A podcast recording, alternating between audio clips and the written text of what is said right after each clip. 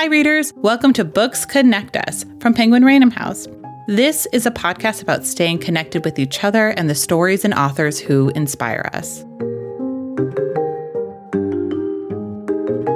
George R R. Martin is the number one New York Times bestselling author of many novels, including those of the acclaimed series A Song of Ice and Fire, upon which the iconic H B O series Game of Thrones is based.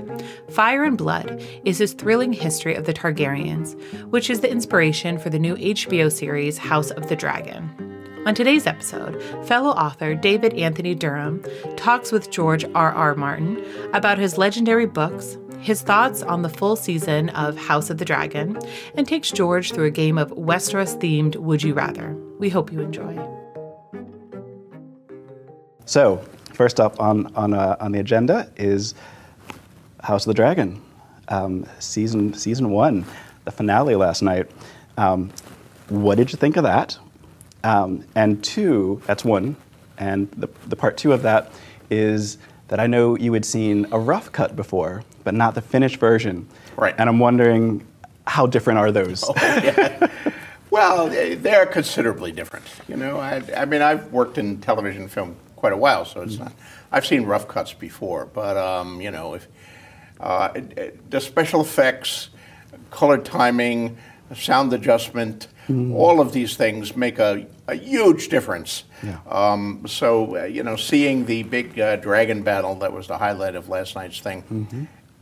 in a rough cut is kind of, uh, uh, yeah, not not quite the same. Right. As that amazing sequence they did last night yeah. with the storm and, uh, you know, the dragons appearing and disappearing in the clouds. And, uh, you know, that that's the magic of special effects, the magic of cinematography.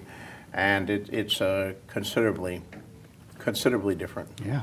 Although my favorite, um, I saw many of the episodes in a rough cut ahead of time. Do you remember the, uh, um, I think it was episode three where the king went hunting? Mm. And he was hunting for a, a, a white hart. And uh, they they find right. a hart, which is not actually white. Um, but he he deals with that hart. Um, well, in the rough cut, the part of the hart was played by two stuntmen in, in uh, bright blue costumes, the Blue Man Group, uh, sort of. One of them was uh, holding the other one around the waist, and, uh, you know, the king is stabbing at them with his head. So the king is hunting the Blue Man Group. Um, it was hilarious when you uh, saw it, but, of course, by the time it was finished, wow. it was beautiful, realistic-looking hart.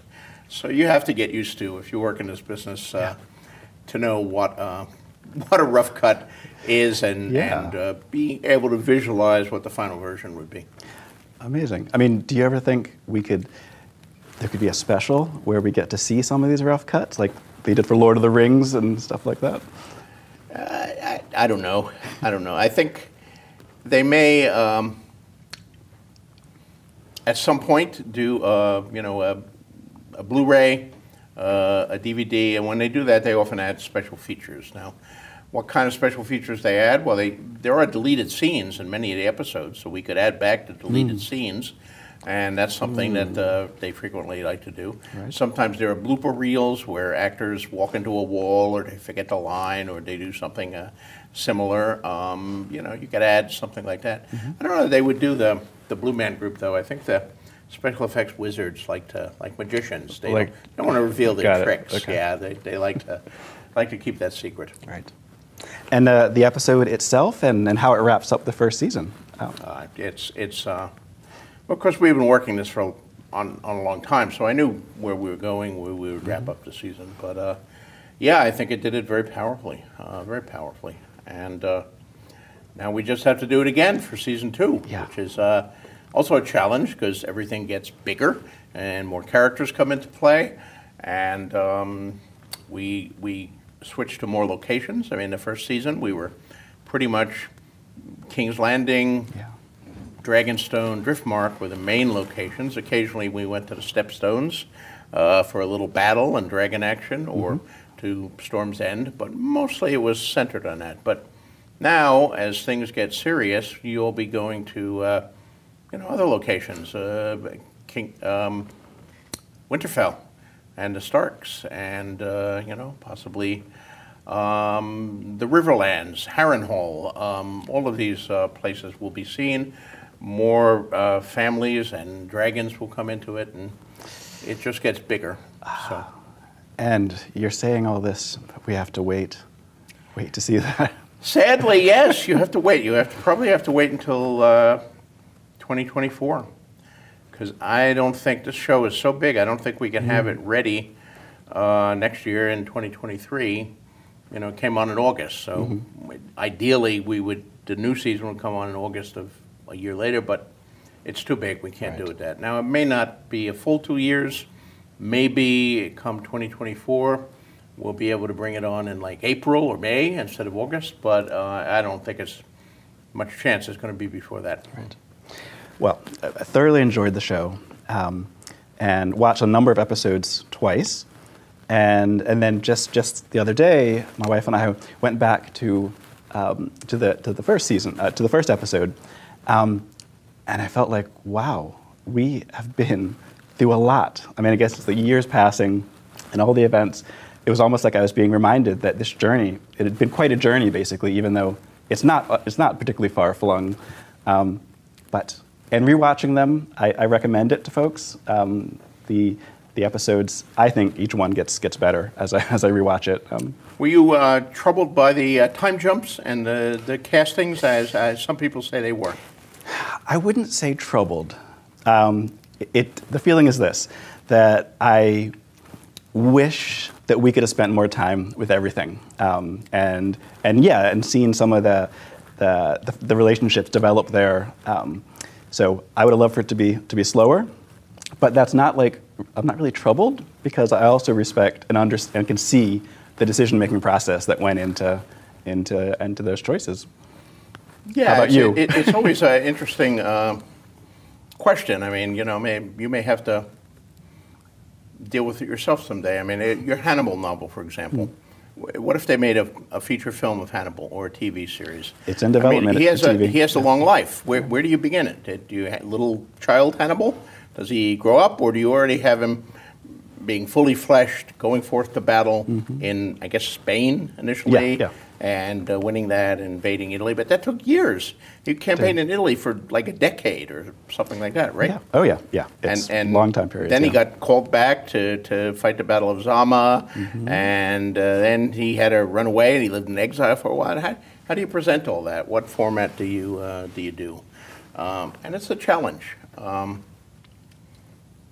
so. Anything that's a, a lengthy period of time, I think you have your, your choice where to begin it, and uh, if there are things that come before it, do you present them in dialogue? Do you present them in terms of flashbacks or dreams? Or do you do the chronological thing and let the years pass, and which does occasionally call for recasting? Yeah, yeah. As, as I watched, watched the show, um, I was impressed again and again by when a decision, by, by the decisions that needed to be made, like kind of again and again each episode, um, I could see that um, it was all quite deliberate. You might lose something over here, but you're, but you're gaining something over there. What do you think? You know, maybe time jumps aside, were some of the hardest decisions to make in in, in approaching the show?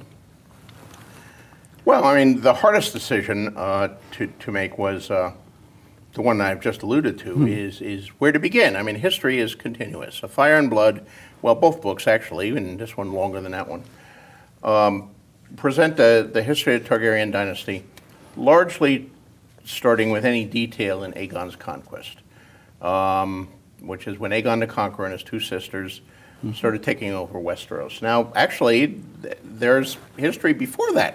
Um, you know, Aenar the Exile and his daughter Daenerys the Dreamer, who foresaw the doom of Valyria, came to Westeros and, and moved into Dragonstone like a century earlier.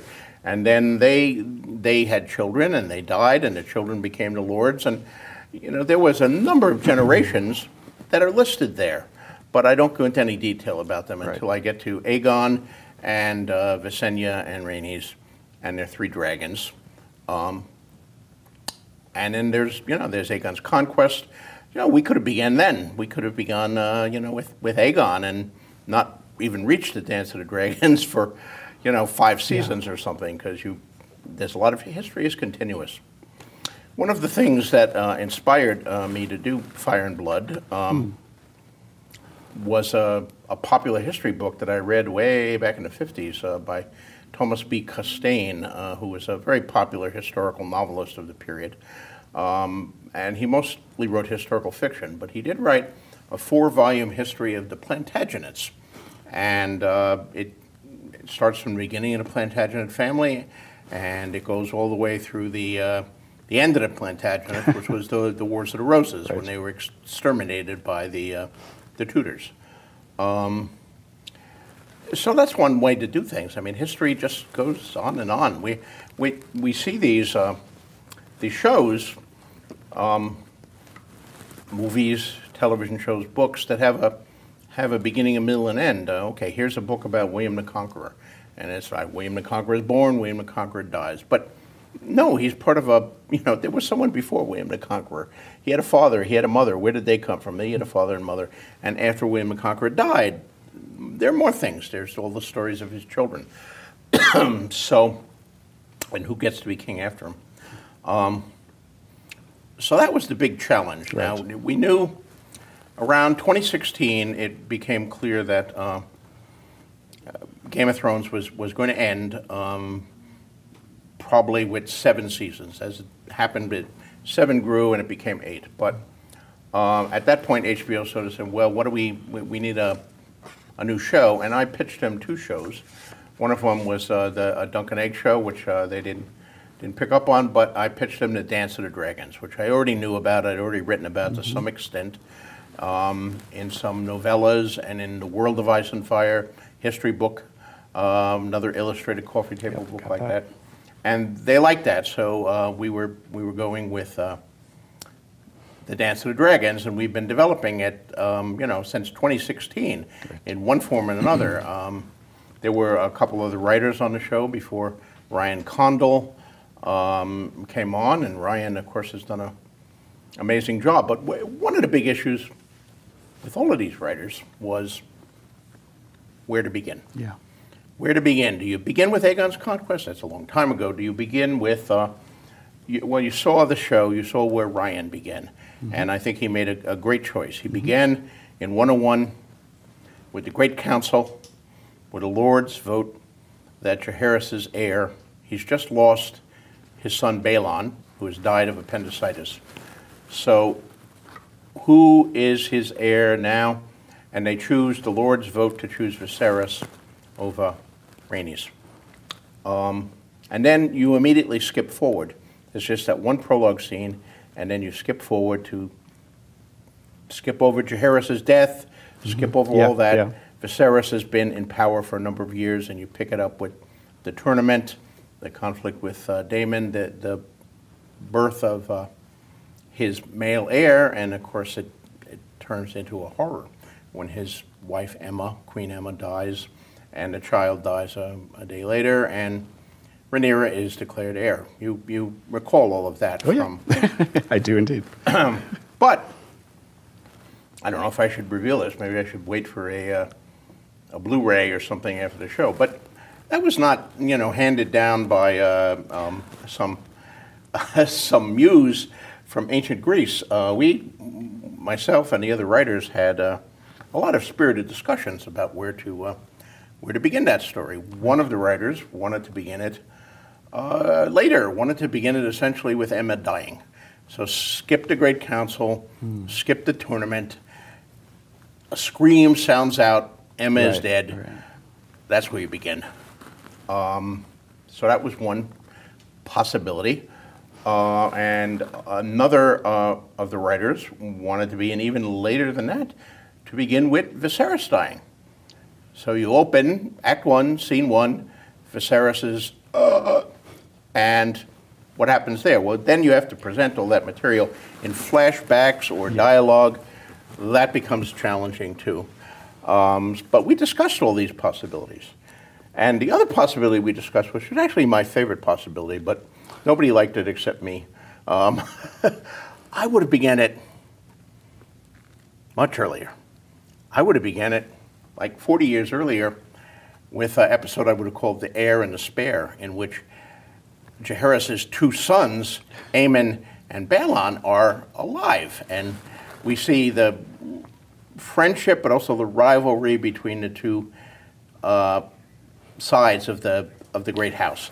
And then, you know, Aemon dies accidentally when a, when a, Dorn, uh, a uh, Mirish crossbowman shoots him by accident um, on Tarth. And then Jaehaerys has to decide who becomes the new heir. Is it the daughter of the older son who's just died, or is it the second son who's only, you know, has children of his own and is a man and she's just a teenage girl?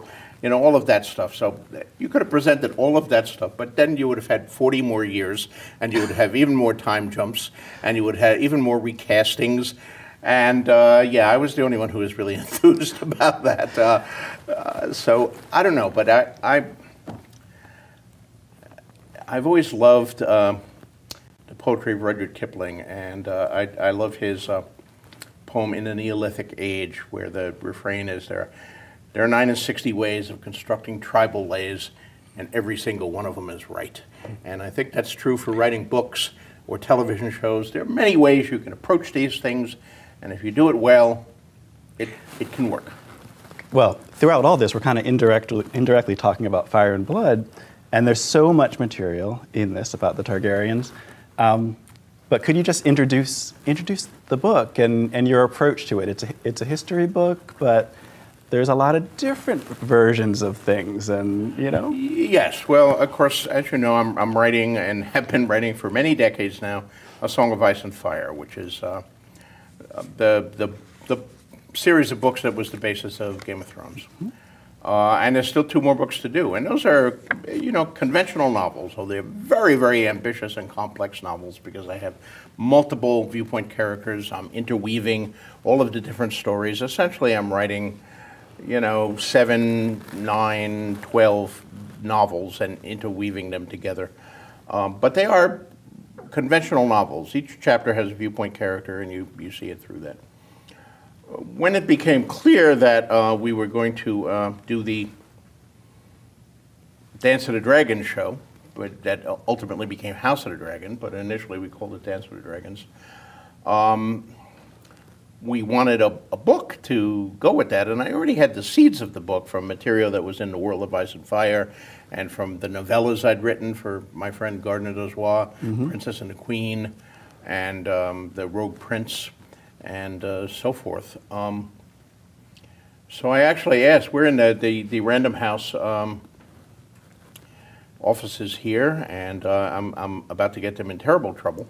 But But I asked them, well, what to, do you want me to just ignore the new show that's coming down the pike, or should I finish that book so you can get it out and then go back to, and they said, yeah, give us the, the new book that's closer to being done. You still have two more books. So I, I put Winds of Winter aside for a while, and I concentrated on finishing Fire and Blood. Um, there was a lot of it already there, but I had to expand it and polish it. And particularly, I had to fill in uh, the reign of Jaehaerys, because if you look at the earlier versions, he was reigned for fifty-five years, but he was the good king. And so pretty much all I said, well, he was a good king, and there were half a century of peace right. and prosperity. Well, nobody wants to read that. That's boring. So I had to, uh, I had to, you know, flesh all of that out and write a material on Jaehaerys. And I did, and that came out in, uh, in, in twenty eighteen. Mm. Uh, and then I switched immediately back to, uh, you know, When, when's winter? Right. You mentioned twenty eighteen. I I read it in twenty eighteen, shortly after it came right. out, and it was, you know, quite an experience. Um, so much history, so many names, so many births and deaths and um, and betrayals, and every now and then someone does something nice, I guess. Um, it was an awful lot of it, and I loved it, but it was also kind of overwhelming. Thing is, That, that really kind of set me up to enjoy watching House of the Dragon, um, because all those names, or some of those names, um, became actual, you know, people, actors who, who did who did amazing jobs, and you know, I could Incredible connect with jobs, them. Yes. Yeah, I love our actors. Yeah. So, so for me, having read it um, ahead of time was kind of a pleasure, because every now and then I would go, oh, I know that just set up something that's going to happen later on. Um, and I was kind of being reminded of it. Um, and I feel like it's, yes, you could, you could like not read Fire and Blood, but I think you don't lose anything, because you're also, there are various versions of a lot of events um, in the book, but you still don't know what, what's what's going to be on the show exactly. Which is, uh, yes, and but I had a lot of fun writing that book. Um, I, I hope it was fun for the readers too. I think yeah. it was fun for many of the readers, but not all. There mm-hmm. are people who wanted a conventional novel. Oh, sure, sure. But um, you know, if you look at A Song of Ice and Fire, the main series that I'm writing, um, I still have two more books to write, and uh, the, the series is only covering a handful of years, the events of a handful of years, to mm-hmm. cover. Two and a half centuries, I would have had to write twenty novels of, you know, Aegon the Conqueror yeah. and his two sons and Maegor the Cruel and this revolt and that revolt. Um, it would have taken me uh, a long time. I'm not the fastest writer in the world. Um, so I decided to do it um, as a as a fake history, you know, mod modeled uh, to a great degree on uh, what Thomas B. Costain did with mm-hmm. his Plantagenet mm-hmm. history. And then the other thing that got me going was the thought of uh, of history mm-hmm. and how history is uh, is recorded to us. And the thing is, we don't, you know, we think we know history, but we don't. We don't have time machines. We rely on the people who pass it down to us, and there are often contradictions.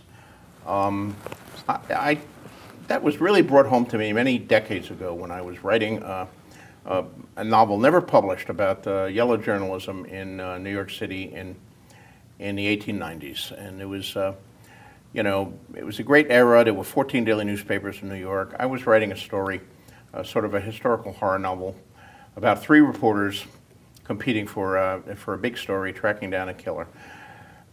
And one of them was a reporter for the New York World, Joseph Pulitzer's New York World, which was one of the dominant papers of the time.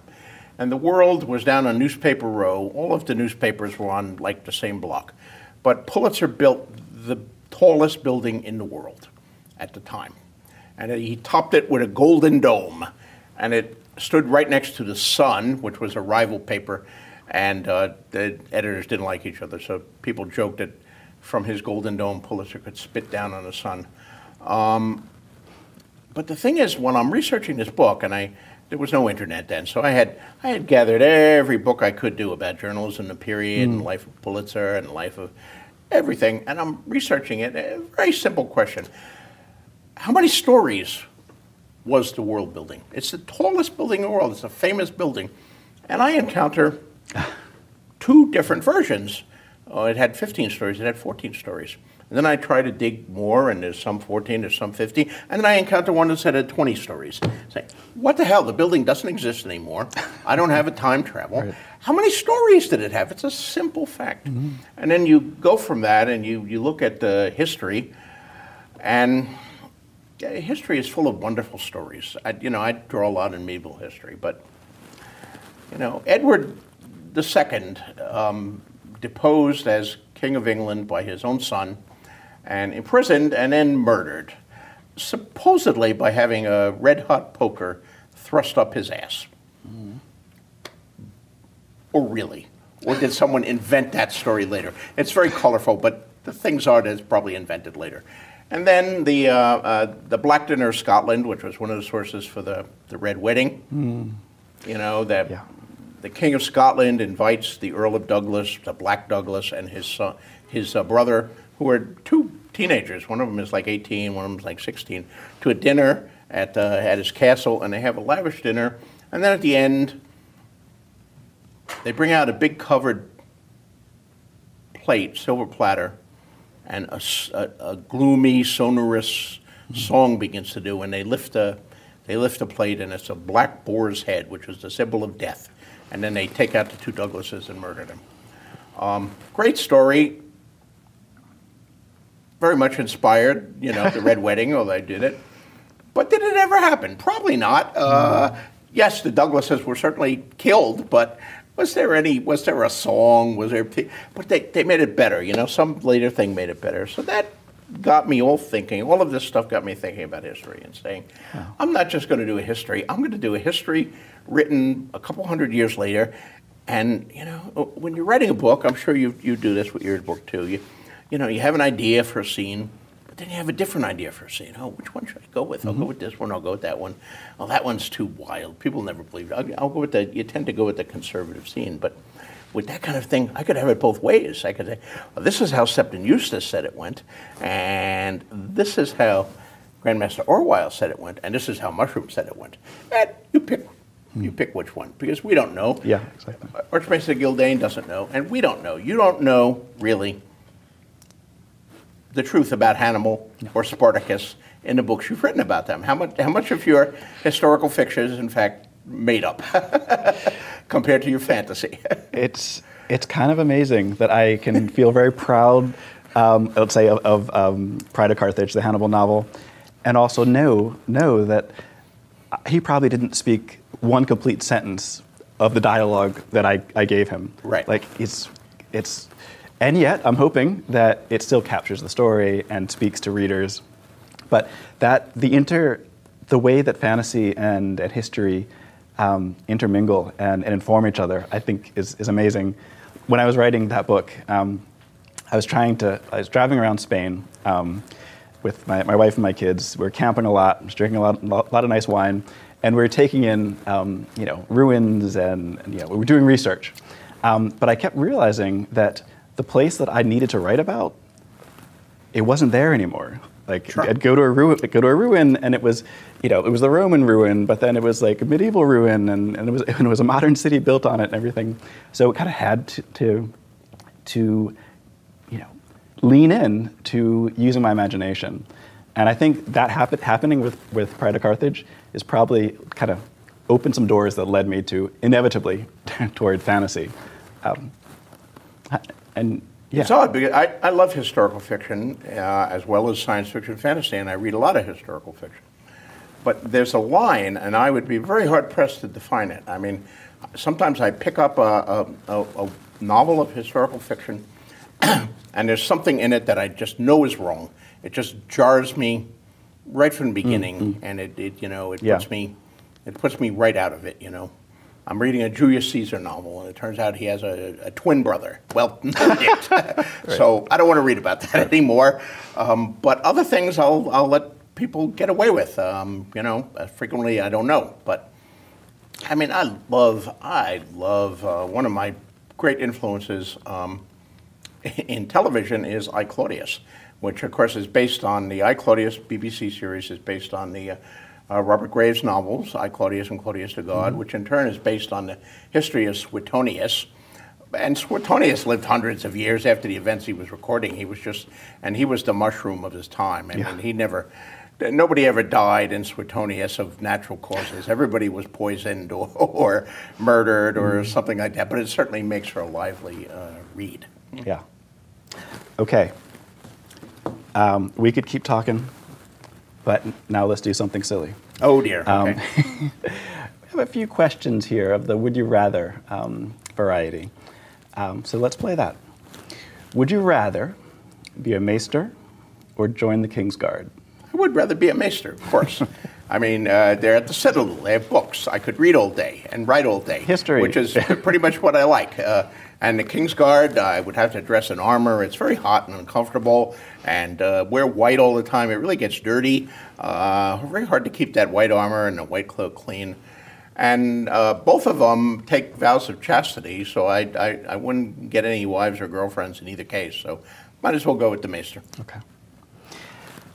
I think I know what you'll what you'll say about this one, but then again, these two things are actually quite different. Would you rather have a dragon or a dire wolf? Well, that's an interesting, that's an interesting question too. Um, the dragon has certain advantages. Number one, it is you can fly. And I would love to uh, be able to fly as a kid, you know. I read superhero comics. Mm-hmm. I. I, I didn't want to be Batman swinging on a rope. I wanted to be Superman and flying through the skies and all of that stuff. Flying mm-hmm. is a, uh, primal dream. So yeah, flying on a dragon and being able to uh, burn the hell out of my enemies, that's uh, useful too. Um, on the other hand, uh, uh, the direwolves are friendlier than the dragons, and uh, you know, they're they're you know, like big shaggy dogs, and uh, there, there was probably more of a close and affectionate um, bond between mm. them. And uh, I would like to have a direwolf right now at my house in, in Santa Fe. We moved into a new house a while mm-hmm. ago. It's a beautiful house, and it has a little kind of waterfall in the back and a well. It has a couple pools, beautiful pools. And uh, I stocked those pools with koi because I thought that would be cool. Oh. And the raccoons ate yeah. all of my koi. Mm-hmm. But if I had a direwolf, those damn raccoons would stay the hell away. They would indeed. Would you rather have the Hound or the Mountain play defense for the New York Giants? Uh, you got to go with the Hound. I mean, the Mountain is bigger and he's fiercer, but he would get constant penalties for unsportsmanlike conduct and, uh, you know, terrible things like that. You're not allowed to rip the head off opponents or pop their eyes out with your thumbs. That's oh. definite no-no in, in uh, the National Football League. So I'll it, go with the Hound. Okay, so we have progressed in some ways over. Yeah. Um, would you rather have Tywin Lannister or Otto Hightower as your hand? Ooh, boy. I don't know. I can't have Tyrion Lannister. That was not one of the options. um, I think Tywin, but it's hard. Mm. They're similar types. They're both pretty smart, but yeah.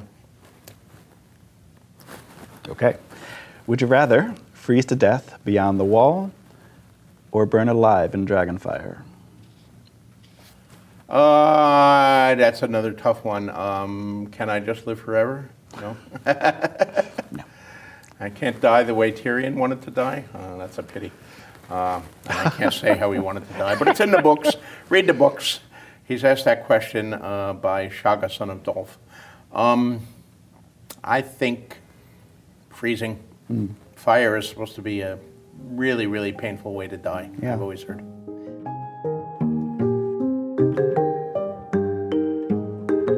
Thank you for listening to Books Connect Us. For more great book recommendations and information about your favorite authors, feel free to follow Penguin Random House on social media or visit penguin random house dot com. And if you've enjoyed what you've heard, go ahead and leave us a review on Apple Podcasts, as it helps more listeners to find our show. This podcast is produced by Pat Stango and edited by Clayton Gumbert. I've been Erin Leaf, and until next time, this has been Books Connect Us.